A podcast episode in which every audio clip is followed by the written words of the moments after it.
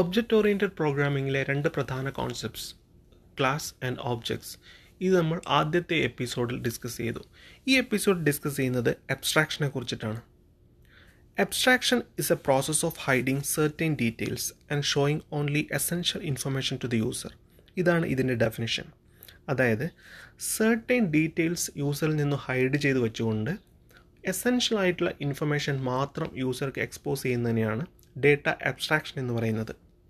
ഉദാഹരണത്തിന് നമ്മൾ പലർക്കും കാർ ഓടിക്കാൻ അറിയാം. പക്ഷേ കാർ ഓടിക്കണമെങ്കിൽ അതിന്റെ ഇന്റേർണൽ മെക്കാനിസം എന്താണ് നടക്കുന്നതിനെക്കുറിച്ച് നമ്മൾ കൂടുതലായിട്ട് അറിയേണ്ട ആവശ്യമില്ല അല്ലേ? ഉദാഹരണത്തിന് നമ്മളിപ്പോൾ ആക്സലേറ്റർ യൂസ് ചെയ്യണം അല്ലെങ്കിൽ ബ്രേക്ക് അപ്ലൈ ചെയ്യണം. ആ സമയത്ത് ഇന്റേർണലി എന്ത് പ്രവർത്തനമാണ് നടക്കുന്നതിനെക്കുറിച്ച് നമ്മൾ അറിയേണ്ട ആവശ്യമില്ല. ആക്സലേറ്റർ എന്താണ് ബ്രേക്ക് എന്താണ് അല്ലെങ്കിൽ ഗിയർ ഏതൊക്കെയാണെന്നതിനെക്കുറിച്ച് മാത്രം അറിഞ്ഞിരുന്നാൽ മതി.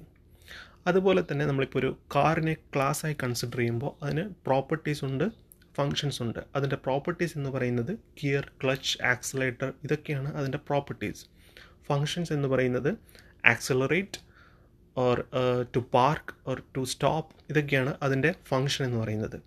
സോ ഈ ഫങ്ഷന്റെ പേര് മാത്രം അറിഞ്ഞിരുന്നാൽ മതി. നമ്മൾക്ക്. അതിന്റെ ആ ഫംഗ്ഷന്റെ ഉള്ളിലുള്ള എന്തൊക്കെയാണ് അതിന്റെ details? Internal mechanism internal details എന്നതിനെക്കുറിച്ച് നമ്മൾ അറിഞ്ഞിരിക്കേണ്ട ആവശ്യമില്ല. അതാണ് ഡേറ്റ അബ്സ്ട്രാക്ഷൻ.